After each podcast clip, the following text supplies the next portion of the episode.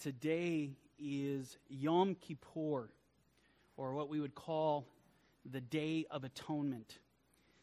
And this day is considered to be the holiest day of the year, the most sacred day on the Jewish calendar. For believers in Yeshua of Nazareth, this festival, this is riddled with deep spiritual meaning. It's an extremely important uh, day for us. It carries a, a profound impact on our lives, one that has been left to us as a memorial. This day is a memorial for us. And the Lord actually commanded his people to observe this day. We find this uh, command in Leviticus 23, verse 27. Also, the tenth day of the seventh month shall be the day of atonement. In the Hebrew, it's Yom HaKippurim. It shall be a holy convocation. Mikra Kodesh in the Hebrew. You know what a Mikra Kodesh, what a holy convocation is? It is God calling his people, calling out to them, saying, Come before me. Acknowledge me. This day is sacred. This day is holy. That's what this Mikra Kodesh is. So it shall be a holy convocation for you. You shall afflict your souls and offer an offering made by fire to the Lord, and you shall do no work on that same day, for it is the day of atonement, to make atonement for you uh, before the Lord your God. Moving on to verse 29. For any person who is not afflicted in soul on that same day shall be cut off from among his people. And any person who does any work on that same day, that person I will destroy from among his people. When you look at this memorial which God has given us to observe, we find that there are two primary commandments which are incumbent upon us today to keep, to observe on this holy day. And that is number one, there is no working. In Hebrew, lo melacha. There's no working. It is holy. It doesn't matter if Yom Kippur falls on the seventh day Sabbath, which it does today. It could fall on any day of the week. It doesn't matter. Yom Kippur is holy. It is sanctified. And so, therefore, we observe it in Sabbath rest. The second thing that we are commanded, uh, that we were commanded here in this uh, portion in Leviticus 23, was this we are to afflict our souls. In other words, we are to fast. We abstain from food and water. Food and water does not touch our lips. And every year on this day, there's always a passage that I meditate on. Every year on this day, I meditate on one particular passage. And that passage is found in Deuteronomy chapter 8. Man shall not live by bread alone, but by every word that proceeds out of the mouth of God. That is exactly what we do today on Yom Kippur. We, our sustenance is the Word. Our sustenance is the Word that was made flesh, Yeshua, right? He is the manna from heaven. He's the bread from heaven. John chapter 6, he says, He who eats of my flesh, he will receive eternal life. This is what we eat today, and only that. We starve the flesh to feed the spirit. You know what? It's interesting that even when you get into the Gospels, you get into Matthew, you find Yeshua is taken out. He's driven out into the wilderness. The Spirit brings him out there. He actually quotes this verse Man shall not live by bread alone to the evil one. And what was he doing? He was doing what we are doing today. Yeshua was fasting. So, this is what we live on. This is how man is going to survive. It is on the Word. Amen? Now, every year, I always give a message that's Yom Kippurish, if you will, right?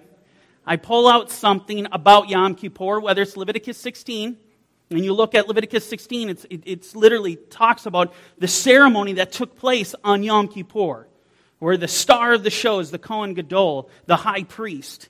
And there's times that I also look at themes of atonement. So every year I try to pull something out. Well, this year, I want to do something a little bit different than what I've done in previous years. The message that I'm going to give today is going to be a little bit more controversial. And as you know, I always steer away from controversy. This is just something that in the last year, man, it just, I keep getting sucked into this stuff. But this year, we're going to do a message that has to do with this the sacrifice for sin. I know what you're thinking. What is so controversial about the sacrifice for sin? Actually, the topic becomes very controversial when you begin to ask questions. Questions like this one Will the sacrifices resume again upon the completion of the third temple? This question is going to be the springboard for today's message. And let me tell you something. When you begin to ask questions like this, controversy is inevitable. It's going to happen because you are now charting those waters of eschatology. You're charting those waters of what will be, those waters of the unknown. Now, I pose this question because this is something that I've actually had people come up to me. They've asked me about it. This is something that believers in general are questioning more and more every day, based upon the things that they read, based upon the things that they're actually hearing, based upon the things that their own eyes are seeing, things that they're being taught. When you take into account organizations like the, the, the Temple Institute, which, if you're not familiar with the Temple Institute, this is an organization that is dedicated to the rebuilding of the Third Temple. They have been creating the artifacts for years now. They've been taking in millions of dollars. They're dedicated to the reinstitution of the Kohanim, to reinstitute the temple services as they once were. And when you see things like this happening, it's only natural for questions to arise. Questions like this one Will the sacrifices resume again upon the completion of the third temple? Let me tell you something.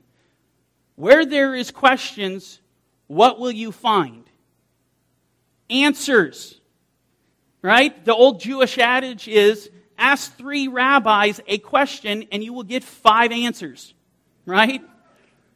If you have a question about anything, it is not hard to find an answer for it, whether for good or for bad. We can justify pretty much anything. That dreaded internet that we go to, right? And this is where my concern comes into play. What answers are the people receiving in regard to this particular question? Unfortunately, today, this is a teaching that is moving about. There is a teaching that, that's moving about that is it's causing confusion. One simply that fails to recognize or understand what it is that Yeshua has really done. When he gave up his life, when he paid the price for our sins, when he spoke those awesome and powerful three words, it is finished. My goal today is going to be simple. I want to bring clarity to the table in regard to Yeshua's sacrifice for our sins and the reality of what transpired through his sacrifice and how his sacrifice has affected the future of mankind forever, including that of the third temple. So, with that said, I want to begin to investigate this question. And again, I'm going to do something unusual. I'm just going to cut to the chase. I'm going to go to the very end, and I'm going to give you the answer to this question. Real simple. The answer is yes and no. Now, I promise clarity. There it is, right? Clear as mud. Well, let me explain. The first thing I need to do today with you is I need to establish a foundation. I need you to understand that there are a variety of different types of sacrifices that were offered in the temple. And having this knowledge as we go through this is going to be quite useful for us as we get further into this study. Now, the first two words I want to throw at you are general terms, terms that we find over and over in the Torah. And the first term is this it is zavach. Zavach is the general term for sacrifice. Okay? It's zavach. It can be used as a noun, it can be used in the verb form. We see it all over the pages. Typically, when you see the word in the English sacrifice, this is the word you are viewing. There's another general term that is like it, and that is korban. In the plural, korbanot. And this is the general term that you'll see for offerings. that's used. You find it right away in Leviticus chapter 1, Vayikra chapter 1. You find korban used, or korbanot. Now, it is worth mentioning in regard to korban that the actual root of it is karav. Now, what does karav, when you go to the root of these Hebrew words, it's very impactful. It's very powerful because it gives you insight into what it is. Karav is the root of korban. And what does karav mean? It means to draw near. To draw near. We are being told something about the korbanot, about the sacrifices. Something is happening in a relationship form between mankind and God. The drawing near. Man is drawing near to his God. Very, very awesome. So, these are your two general terms Zavach, Korban. Now, there are other specific terms that would fall under this category of Korbanot. And let's go through some of these. The first being the Olah. This is the first actual sacrifice that is mentioned in Vayikra. It is a burnt offering. It's a little bit unusual in the sense that this is an offering that you would offer of your own free will, and this is something that was entirely burned upon the altar of God. Not just the fatty lobe and the fatty liver and the fat by the, by, by the organs and the, you got the kidneys. That's typically what you would throw. That's the memorial portion that would be thrown on the altar. That is not the case with the burnt offering, with the olah. The entire animal was burnt upon the altar with the exception of the hide. The hide would be kept back, and the priest, that would be the Kohanims, the priest would get the hide. Another sacrifice that existed was known as the mincha. The mincha. And this is the grain offering. Again, early on in Leviticus, we come across this. The majority of chapter 2 is dedicated to the mincha. It's a grain offering. You think about what, uh, if you were to bring your tithe in of your grain. This is one of the things that you would do. You would take your grind, your first of your first fruits, which is of your grain. You would bring it to the Cohen, and the priest would take his hand and he would grab a handful. He would bring it over to the altar and place a memorial portion of that on the altar. It would be burned as a sacrifice. The mincha is a sacrifice. And then the rest, the priest himself, he would, he would keep the rest. I do want to mention, for those of you Torah scholars out there, the mincha is not a sin offering. It is an offering, it is a sacrifice. It is not a sin offering. There is only one example, and it's an anomaly. It's very unusual, where a mincha, where grain would be utilized as a sin offering. And that would be if you are the poorest of the poor. See, if you couldn't afford a lamb, you were required to purchase pigeons, two birds, and then that, that would have to suffice for the offering for sin. But if you couldn't afford that, you couldn't afford the lamb, couldn't afford the birds, then you go down to the very bottom. Then you brought the grain. You would bring grain as an offering, and that would be burned upon the altar as a sin offering. But understand this it's not a regular offering. It's not a regular grain offering because the oil and the frankincense that were put on grain offerings when they were burnt on the altar, that oil, that frankincense is stripped and then it becomes. So, my point, what I'm making here is the mincha is not something that was utilized for sin, and yet it is a sacrifice that was performed in the temple. In fact, quite often, twice a day. All right, now we come to the next. Uh, oh, what happened to my letters? Those are not Hebrew letters, by the way. I, just want to make that clear. These are not Hebrew letters. We are not creating our own Hebrew. Something happened here. Forgive me. But that actually says the Shalamin Zavach. The Shalamin Zavach actually is the peace offering. And it's, there's, a, there's a clever pun that kind of helps you understand what this offering is about because everyone gets a piece of it. Everyone gets a piece of the peace offering. In other words, this was a sacrifice that was brought a portion would be given to the Lord, a portion was given to the Cohen, and a portion would be retained by the offeror. They would all partake of the Shalamin Zavach, of the peace offering. This was something that the children of Israel would bring because they are thankful to God. For all the mercies, the grace that He has shown, that He showed Israel, they would bring these in thanksgiving. All the things that He had done for them individually, they would bring as uh, a Shalamin Zavach. I want to make the note, though, again, like I did the Mincha, this is not a sin sacrifice. This is a peace offering. If you wanted to make a sin sacrifice, that is the chatat. The chatat. This is a sin offering. Again, when you begin to go to the roots of the Hebrew words, you learn so much about what it is. Well, we know this is a sin offering. The chatat is, but if you go to the root, it's chata. Do you know what chata means? It means miss. You missed the mark. It's literally what it means. Isn't that what sin is? Sin is missing the mark. We know our Lord Yeshua didn't miss the mark, He hit it, right?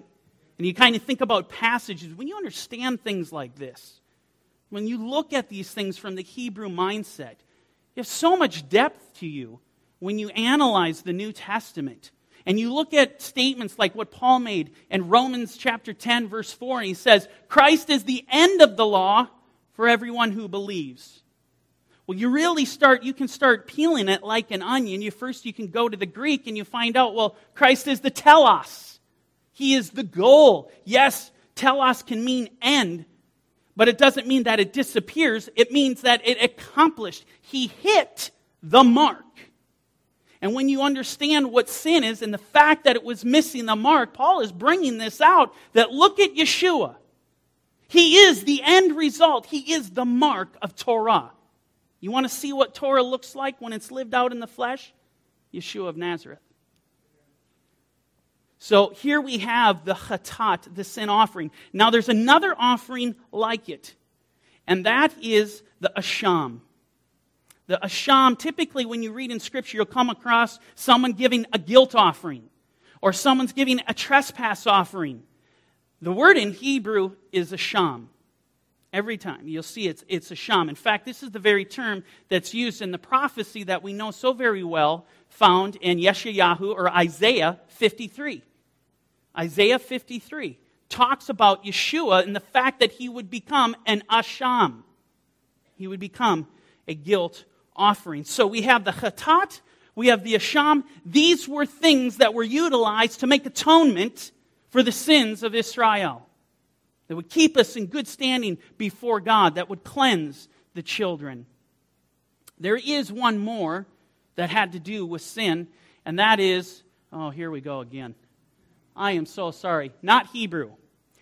But this is supposed to say the para adamah, which is to say the red heifer which you probably heard earlier today. This is all about the red heifer. And the red heifer, the whole point of that is it was kind of unique as well, because like the burnt offering, the entire animal itself was burned upon the altar. The only difference between the olah and the paradama was you didn't strip the hide. You even burned the hide when it came to the red heifer. And then they would collect the ashes, and those ashes were utilized for purifying from sin. That was the point, is to purify from sin. If you touched a corpse, you touched a dead body, you needed to be purified. And this was the, the uh, recourse for that, was the para aduma. Now, what I want you to note here is that not all the sacrifices are the same, right? Different sacrifices carried different functions. It's that simple. So, with that in mind, I want to go back to our question Will the sacrifices resume again upon the completion of the third temple? Again, my answer is yes and no. I say yes because there's scriptural evidence that suggests that yes, sacrifices are going to happen in the Messianic era. In the age to come, when this corruption is put on incorruption, Scripture alludes to the fact there will be sacrifices. But I say no to the fact that the sin sacrifices be restated, reinstated. They will never be reinstated. But unfortunately, There is some division on this matter. Not everyone agrees with this assessment. There are some who take the position that the third temple, when it's revealed, we are absolutely going to return back to all of the temple sacrifices, including the sin offerings. And I can tell you, I've personally had these discussions with these individuals that subscribe to this ideology, to this belief. And this is where, again, my concern begins to grow. And let me tell you why. If you take the position that the sin sacrifices are going to be reinstated, unfortunately, it reveals a total lack of understanding regarding what Yeshua really accomplished on the cross.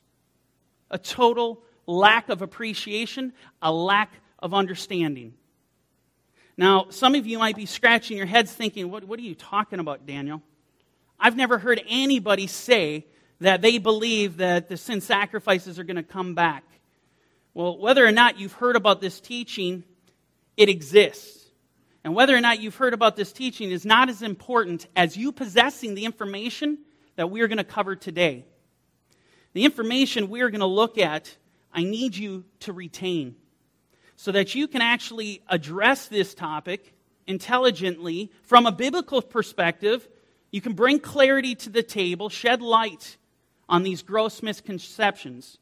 And best of all, you're going to exalt the name of Yeshua to the place he deserves to be, the highest of heights. Amen? Now, some of you might be thinking, well, why would anyone believe that the sin sacrifices are coming back? What proof does someone have?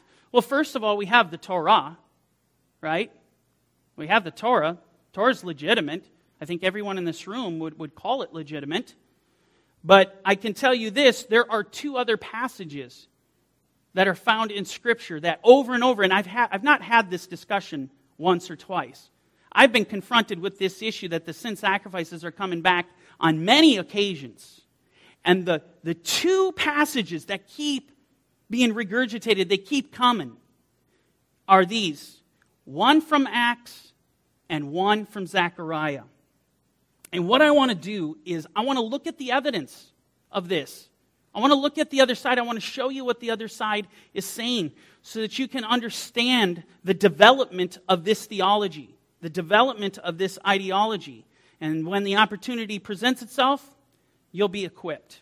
So, with that said, I want to take you to the first passage, Acts 21, verse 18. And the following day, Paul went in with us to James, and all the elders were present. After he had greeted them, he began to relate one by one the things which God had done among the Gentiles through his ministry. Verse 20.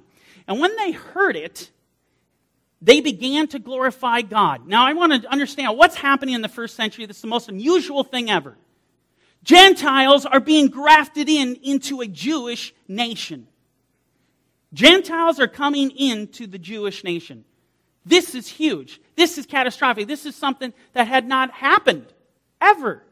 Not in this magnitude. The Spirit of God is being poured out. And so here we have this. This is what Paul does. He goes and meets with James, and he comes back and he's declaring to them what is happening among the Gentiles. And they respond this way. When they heard it, they began glorifying God. They rejoiced that Gentiles were coming into faith, the faith of Yeshua. And then listen, how do they respond? It's beautiful. You see, brother, how many thousands there are among the Jews of those who have believed, and they are all zealous for the Torah. So, in response to Paul telling them all these Gentiles are being grafted in, they reciprocate the joy by saying, Look around you. Even our own brother, they're coming in by the thousands, our own brethren. It's just a powerful moment. It's like you, can, you read this text and you can feel the power of God. You can feel the power of the Spirit moving. It's awesome.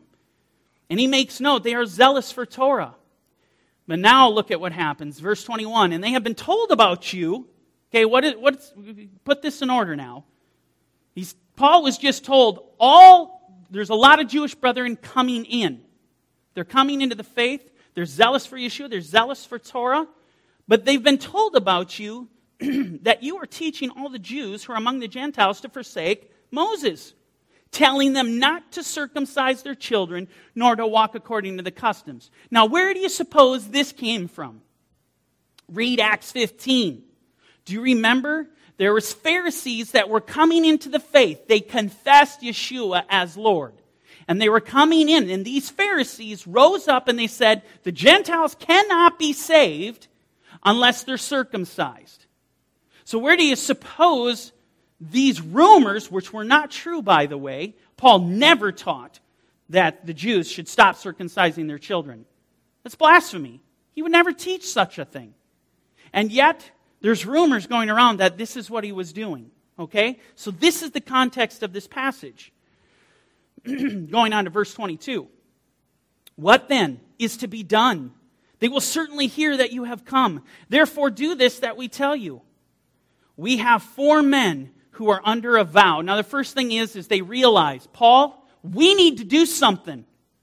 There are rumors going around about you that you're preaching heresy. We need to do something to prove. We need to put, remove this stumbling block from our own brethren so that they don't stumble in regard to who you are and the ministry you've been called to. And so this is, this is the solution. What then is to be done? They will certainly hear you have come. Therefore, do this that we tell you. We have four men who are under a vow.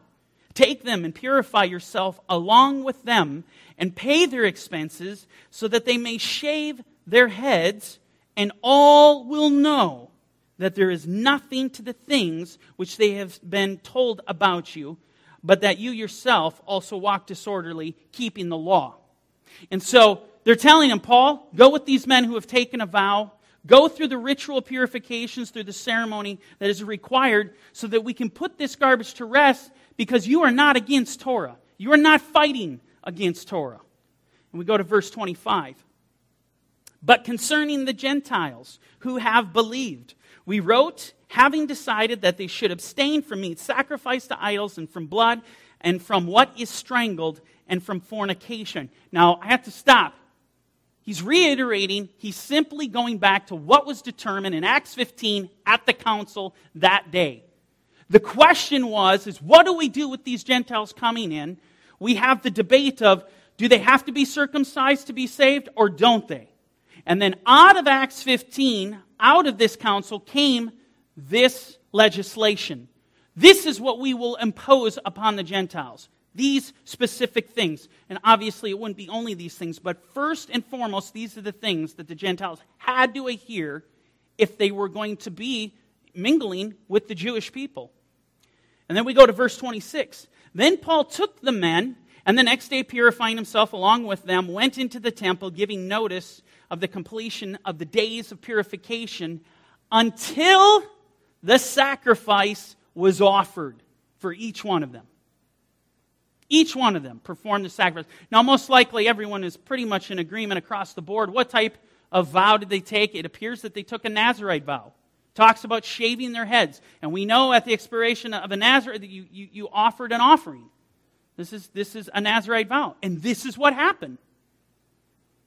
So, look at, look at what's happening here. We see temple services and sacrifices were still being practiced in Paul's day.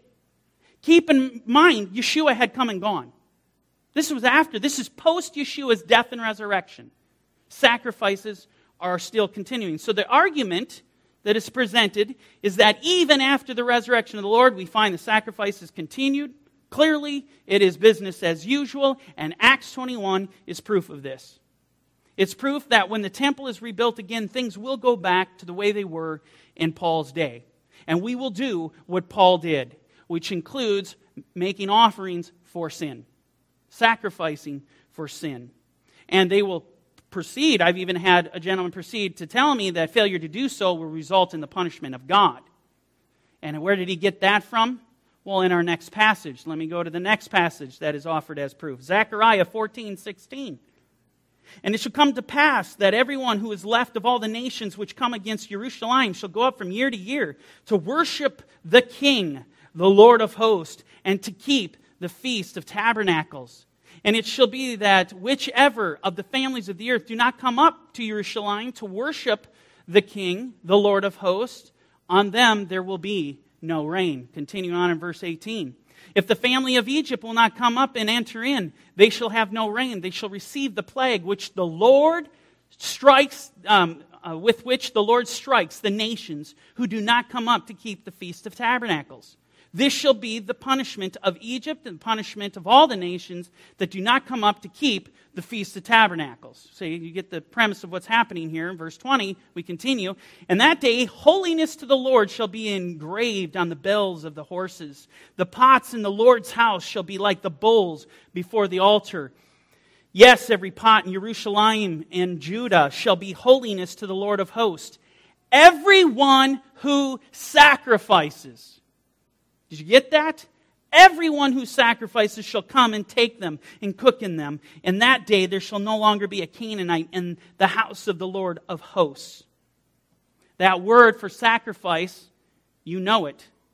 Zavach. You know the word.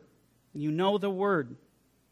So here we see, and this is a prophecy of the age to come, right?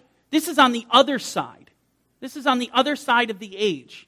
And here we see there's going to be sacrifices. So you look in Acts 21, you see sacrificing. Post Yeshua, death, resurrection. You look at Zechariah 14 and the age to come, sacrifices are taking place. Can you see why someone might come into this conclusion, if you will, that upon the return of the temple, we will the temple sacrifices will be reinstated? Do you see how this might be? All of this can be very compelling. My question is is it the truth? In other words, are we interpreting these events correctly as, as a whole? I mean, is this, can this be supported through Scripture as a whole? Or are we creating doctrines out of particular passages that do not line up with others? See, because true interpretation, right, True interpretation, if you want to get, receive a true understanding of the word, understand it is not going to contradict itself in any way. Everything has to harmoniously line up, right? Well, I can tell you without reservation, there is a lot missing from what I just presented to you. These things that were, I just presented to you have been presented to me over and over again in regard to this issue. Now, let me begin by saying I want to be clear. I do not dispute the legitimacy of what we read in Acts 21. Not for a moment. I am absolutely in 100% agreement with what we just read in Zechariah 14. Yes, I do believe we are going to sacrifice in the age to come. But does that mean that we will be offering sin sacrifices? Chatats. Are we going to be offering an asham? A para adamah? Are these things going to take place in the future? I can tell you with no reservation, they are not. They have ceased. And when you step back and you put all of this into context and you look at Scripture as a whole, we find a different picture begins to develop. Because Scripture is clear on the fact that some of the sacrifices will continue while others will cease. And when I get done showing you the scriptural evidence for this, everything that I'm telling you here is going to make perfect sense. Now, let me begin to present the full picture by taking you to the book of Hebrews. And there we're going to be given some of the best commentary you're going to find anywhere in Scripture regarding this topic. One of the main focuses of this book is addressing the sacrificial system as observed in the Torah. And the writer carefully, methodically reveals changes that were to occur and he substantiates these changes with scripture from the Tanakh. He doesn't create them, he doesn't create fiction out of his own mind. He pulls legitimate scripture to testify of the things that he is proclaiming. I want to take a look at this because we're going to see he makes it very clear that these types of offerings will never be seen again. In Hebrews 8, Verse 6, we read, But now he has obtained a more excellent ministry. Speaking of Yeshua, he has obtained a more excellent ministry, inasmuch as he is also a mediator of a better covenant. Now, one of the, oh man, sometimes you wonder about the things that come back to you. Not that long ago, I had a gentleman uh, attempting to tell me the new covenant is, doesn't exist right now. The new covenant is not going to exist until the age to come. Well, I keep that in mind as we're reading through here I took him to this passage and he, he was scratching his head for the longest time. But we read, He is the mediator of a better covenant, which is established on better promises. First thing I want to note here about this passage there is an old covenant and there is a new covenant.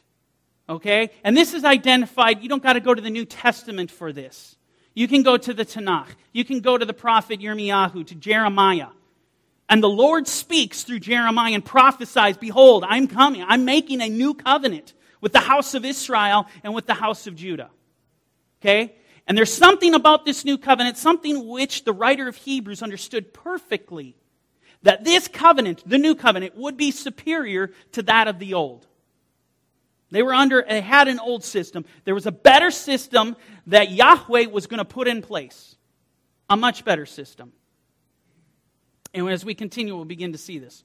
For if that first covenant had been faultless, then no place would have been sought for a second. I mean, he makes an interesting observation.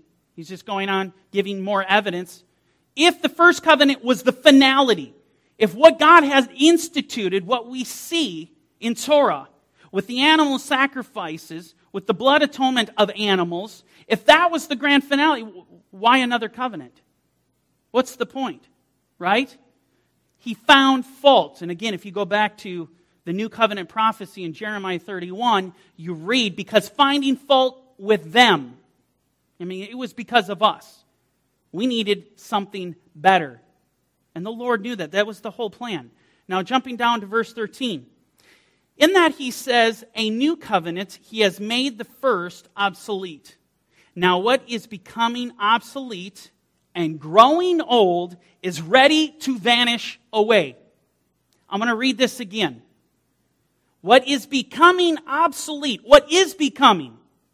You got that? Not what was obsolete, not it has been obsolete. What is becoming obsolete and growing old is ready to vanish away. It's ready to vanish. What is the writer of Hebrews telling us here? What was he telling those Hebrews who were alive with him in the first century? He was telling them that, hey, listen, the system that we've been under for roughly 1,500 years, guess what? It's beginning to wear out. It is ready to vanish away. The writer of Hebrews understood what was happening. Things were about to change and never be the same again. Think of it this way the glory of it was fading away. In other words, we find that when Yeshua rose from the dead and ascended to heaven, a light switch doesn't just get flicked off. And immediately the blood sacrifices, the sacrifices for sin, all of a sudden just immediately stopped. They closed the doors of the temple, they locked up the altar. The writer states that this was something that was slowly fading away. In other words, think of it this way it is a period of transition. That's what this is. This is a period of transition. And to help uh, you further, help you put this into perspective, I want to give you another biblical example. Because in this example, we actually have a parallel to that of the Old Covenant, the New Covenant a parallel of the transition period that would happen and that it would be seamless. Look at this. In John chapter 3, we read the following Then there arose a dispute between some of John's disciples and the Jews about purification. And they came to John and said to him, Rabbi, he who was with you beyond the Jordan, to whom you have testified, behold, he is baptizing, and all are coming to him. You see what happens? One of his disciples, John's disciple, comes to him and he's confused because he knew what John's ministry was. John's ministry was that of baptism. Yochanan the Immerser. His ministry was calling people to repentance. And this was experienced through the mikvah, through baptism. Now all of a sudden, Yeshua comes on the scene. He's over yonder. He's doing the same thing.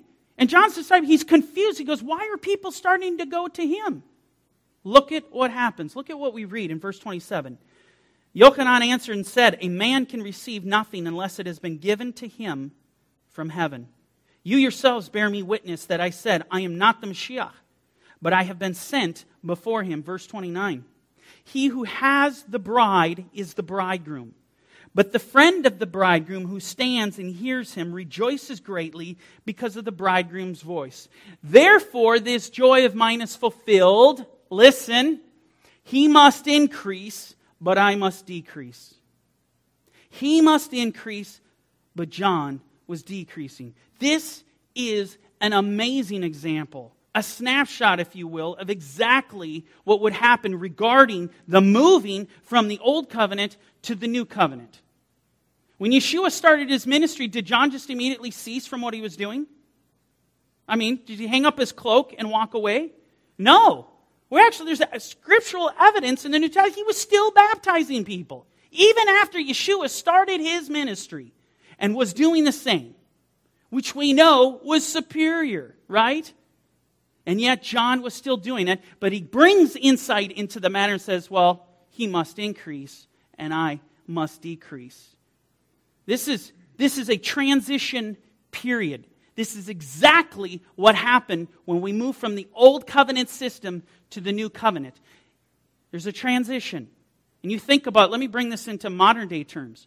When corporations buy out other companies, they go in, and what is there? There's a transition period. Well, interestingly enough, what do they do? They keep on the main people. They don't get rid of them, they don't fire them, they keep them on because they know what's going on. They do all these things. They keep them on, on until D Day, and then eventually they are totally let go, and it's over. But what's awesome about that is, is when you look at what a transition period is, it's something without seams. There's no seams in it, it's perfectly smooth. When you look at John's ministry to Yeshua's, there was a transition. It was perfectly smooth no seams. Same thing. You go to the old covenant, to the new covenant, it is without seams. The new covenant increased, and the old covenant decreased. Let me further provide some insight on this by going to Paul, uh, his second epistle to the Corinthians, chapter 3, verse 7. But if the ministry, uh, if the ministry of death, written and engraved on stones, was glorious, the first thing that you, oh, you need to be careful about that system that we read about in Torah, there is no question. That system is glorious. It was ordained by God. When they showed up at the mountain to enter into covenant with Yahweh, Yahweh is the one who created it. Yahweh is the one who told them, this is how it's going to be. Of course, it's glorious. So Paul mentions it was glorious so that the children of Israel could not look steadily at the face of Moses because of the glory of his countenance, which glory was passing away. He doesn't say it evaporates into thin air in a millisecond and a nanosecond it's all gone. Which glory was passing away. How will the ministry of the Spirit not be more glorious? And we continue on in verse 9. For the ministry of condemnation had glory the ministry of righteousness exceeds much more in glory. For even what was made glorious had no glory in this respect because of the glory that excels. In other words, that's increasing. For if what is passing away, same context, same terminology that the writer of Hebrews uses, Paul uses in regard to the old covenant system, this sacrificial system. He says, For what is passing away? Now, he doesn't say it was gone. What is passing away was glorious. What remains is much more glorious. The Apostle Paul saw the transition period, he understood it perfectly. He knew this system was passing away. And let me tell you something it wasn't just the Apostle Paul who noticed a change with the coming of Yeshua's ministry. It was also Paul's Jewish counterparts. They picked up on the fact that something was happening, unheard of. Proof of this is found in the Talmud, which ironically enough pertains to the miracles. This passage I'm about to show you, it pertains to the miracles that happen on this day, on Yom Kippur. Listen to this uh, Talmudic discussion. Our rabbis taught during the last 40 years before the destruction of the temple, the lot for the Lord did not come up in the right hand. Now understand something. In the ceremony on Yom Kippur, the Kohen Gadol, one of the things that he would do, he would have a goat sitting on this side and a goat sitting on this side, he would go up to the lottery box that had two lots in it that he did not see. He would reach his hands into the lottery box. He would pull a lot into each hand, and he would pull those out at the same time. And what was one of the miracles on Yom Kippur, every Yom Kippur, every year that would happen is the priest, the Kohen, would pull up the lot for the Lord in the right hand. La Adonai. The, the, the lot would say La Adonai. And the one on the left would say La Azazel. Okay? And the, the La Adonai would be the one that would be slain. But this is one of the miracles of the temple. And here, the Talmudic discussion is saying 40 years before the destruction of the temple, this miracle did not happen. Every year it happens, but the last 40 years it didn't happen. Well, isn't that interesting? Not just that, it goes on to say, nor did the crimson colored strap become white. What else happened? Well, when the priest pulled up the one for La Azazel, that one was called the scapegoat. And that goat, there would be tied a scarlet thread. And what would happen is the guy would lead this scapegoat out to the wilderness, never to return. They would never see this goat again. As they're leading this goat out, a miracle happened Yom Kippur after Yom Kippur after Yom Kippur. What was that miracle? That scarlet thread turned white. This was a miracle of Yom Kippur. And the rabbis are making note, but the last 40 years, the destruction, the last 40 years before the destruction of the temple, the scarlet thread doesn't turn white. It's crazy. And then they go on um, to say, nor did the westernmost light shine. Something that had never happened before.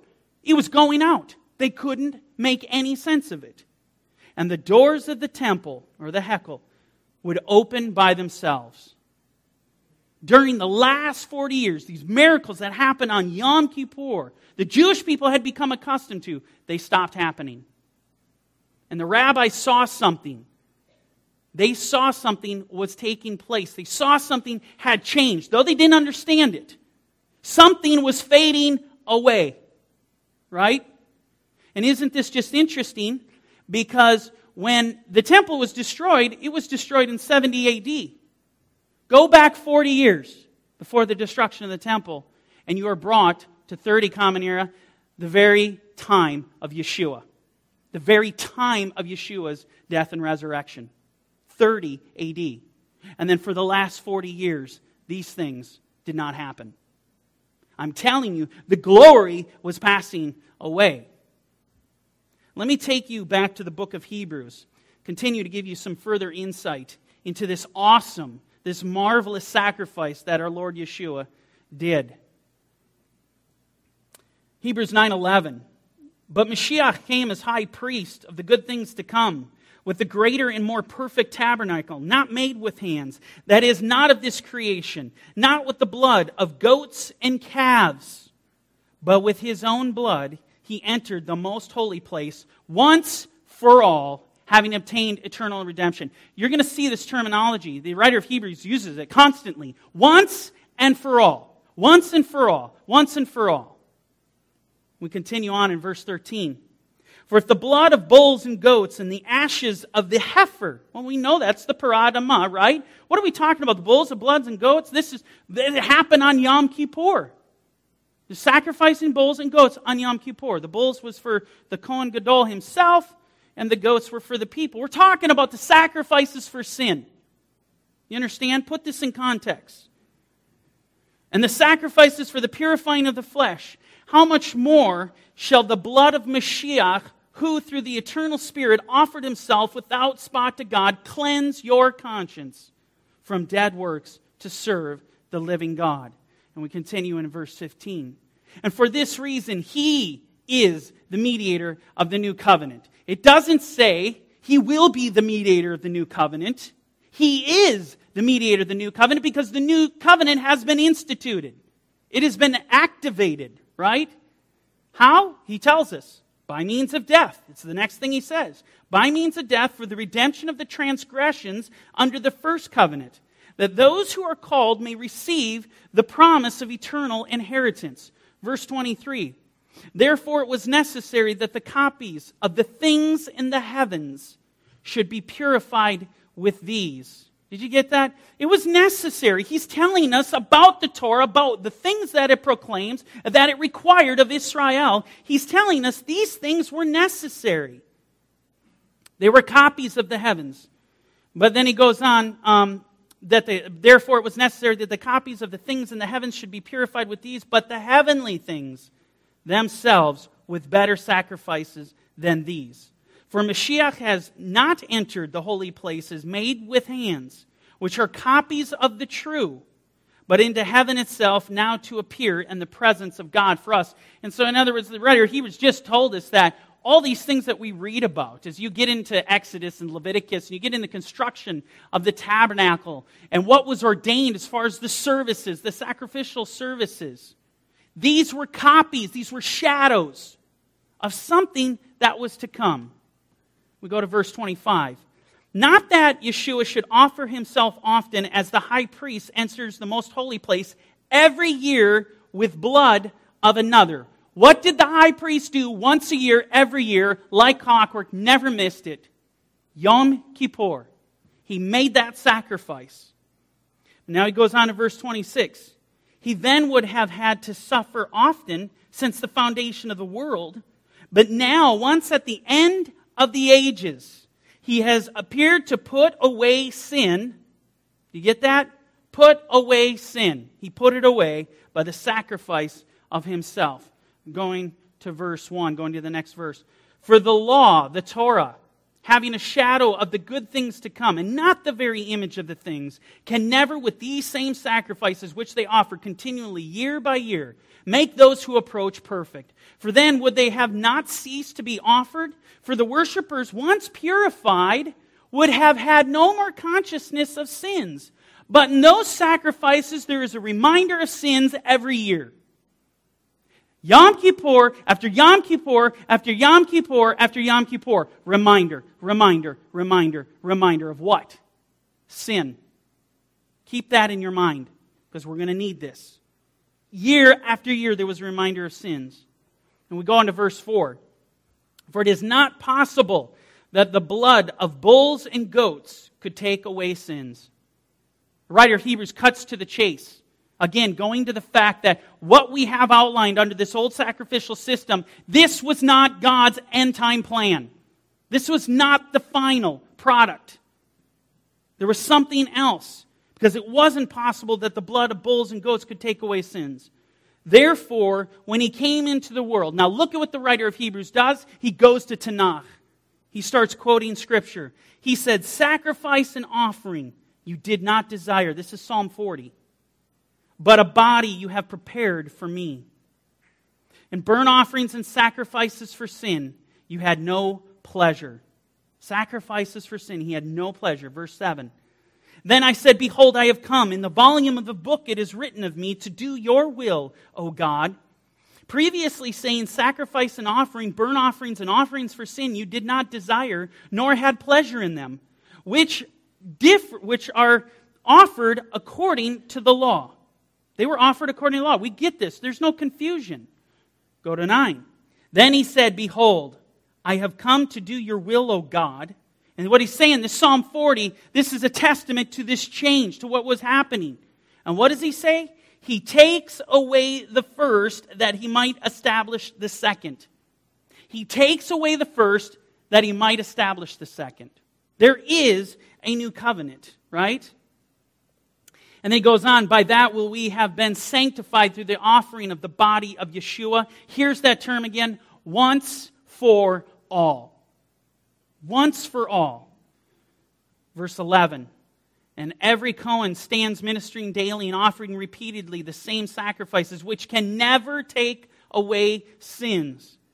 But this man, after he had offered one sacrifice for sins forever, sat down at the right hand of God. From that time, waiting till his enemies are made his footstool. Verse 14.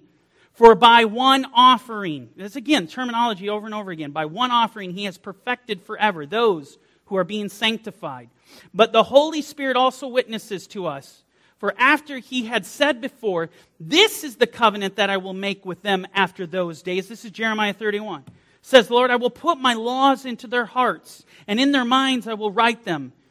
Then he adds, Their sins and their lawless deeds I will remember no more. Now listen to this. Now, where there is remission of these, there is no longer an offering for sin. Read it again. Where there is remission of these, there is no longer an offering for sin. The very height of the writer of Hebrews discourse is right here. Everything that the writer was working towards, that he was mentioning, was all building up to this point. There is no longer a sacrifice for sins. In other words, there will never, ever again, just in case you're unclear, there will never, ever be a sin offering. It's been dealt with. Now, you might be thinking, well, wait a second, Daniel, what about what Zechariah prophesied of? Didn't he say that there would be sacrifices in the age to come? Yes, he does. But please notice, nowhere will you find anywhere in the passage that explicitly tells us about sin, offering sin sacrifice, a chatat, and asham, a paradama. Read it in the English, read it in the Hebrew. It's not there. I have studied the passage. Remember, there are offerings besides sin offerings. Offerings like that of the mincha, the grain offering, where we bring the first of our increase to the Lord. There are sacrifices that don't pertain to sin. This is exactly what Zechariah is talking about. And if you think I'm really going out on a limb here, let me further support this. Even Jewish tradition makes the same assessment, the writer of, as the writer of Hebrews does here. And I want to share this with you, this commentary. The following commentary is written by a, a Dr. Richard Schwartz, and he wrote it for the Jewish Virtual Library. And it's regarding sacrifices and the Messianic era and the age to come, what the context of Zechariah 14 would be. Listen to what he says. This is absolutely amazing. Many Jewish scholars, such as Rabbi uh, Avraham Yitzhak Kook, how'd you like to have a last name like that? A very famous rabbi, very profound, very respected. This rabbi believed that animal sacrifices will not be reinstated in Messianic times, even with the reestablishment of the temple. They believe that at the time, human conduct will advance to such high standards that there will no longer be need for animal sacrifices to atone for sins. Well, isn't that interesting? Human conduct will have reached such high standards. That parallels exactly what happens in the New Testament. What happens? Paul tells us, a Jewish boy tells us that our corruption is going to put on incorruption. We are going to reach higher standards. Our mortality is going to put on immortality. Exact same thing that is being said here. And then he goes on and says, only non animal sacrifices, grains, for example, speaking of the mincha, to express gratitude to God would remain. There is a midrash that states in the Messianic era, all offerings will cease except the thanksgiving offering, which will continue forever. It's the very offering we're reading about, the sacrifice that we're reading about in Zechariah 14. And then he says, This seems to be consistent with the belief of Rabbi Kook and others, based on the prophecy of Isaiah 11 6 through 9 that people and animals will be vegetarian in that time, and none shall hurt nor destroy in all my holy mountain. Even traditional Judaism recognizes that things are going to be different. The sacrificial system isn't going to continue to operate the way it always has. Right? Yeshua's sacrifice, it was the grand finale. It was the grand finale. He put away our sins once and for all. It cannot be outdone. There's another component that I would like to mention here that's, that's um, I want you to think about. And that is the fact that in the age to come, what happens? We're told scripturally something monumental takes place as we move from this age to the next. It's huge. It's a huge component of understanding whether we're going to be offering sin sacrifices in the future. Huge. Look at what Paul says. 1 Corinthians 15, 26. The last enemy that will be destroyed is death. Now, that may not make a whole lot of sense to you, but let me elaborate. Death is going to be destroyed. What is the wages of sin? Death. So, in other words, death is proof of what? Sin, right? Death is the evidence of sin. Make no mistake. In the age to come, there will be no sign of death. there will be no evidence whatsoever of sin. There will be no evidence of it. The memory of it's going to be completely wiped out. Look at what Isaiah says in Isaiah 65 17.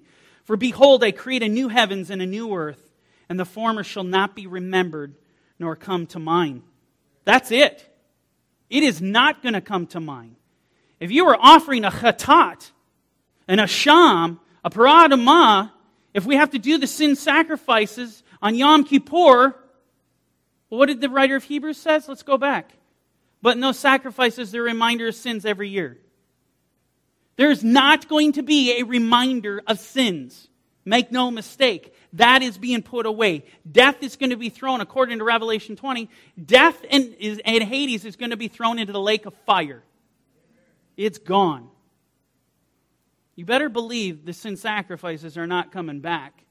With the sacrifice of Yeshua, our sins have been blotted out for all eternity. They've been cast from us, as what does the scripture say? As far as the east is from the west, right? In Psalms. This is the mercy of God. This is the grace of our Lord Yeshua. Yeshua's blood accomplished the impossible. And through him and his one sacrifice for all, we are made clean. Amen.